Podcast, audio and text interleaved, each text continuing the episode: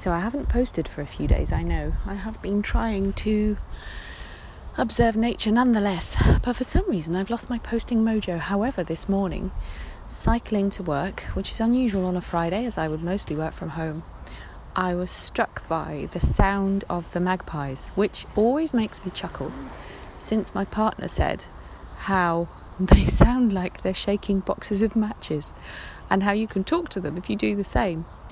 And as I rode through and am riding through uh, the cycle path with lots of beautiful trees and the sunshine is uh, kind of streaming through, um, I could hear matchboxes being shaken. So I wanted to share, and I was hoping that they would keep shaking their matchboxes for you to hear, but they seem to have fallen strangely silent. Nonetheless, next time you're out and about and you hear a magpie, um, see if my box of matches comes to mind.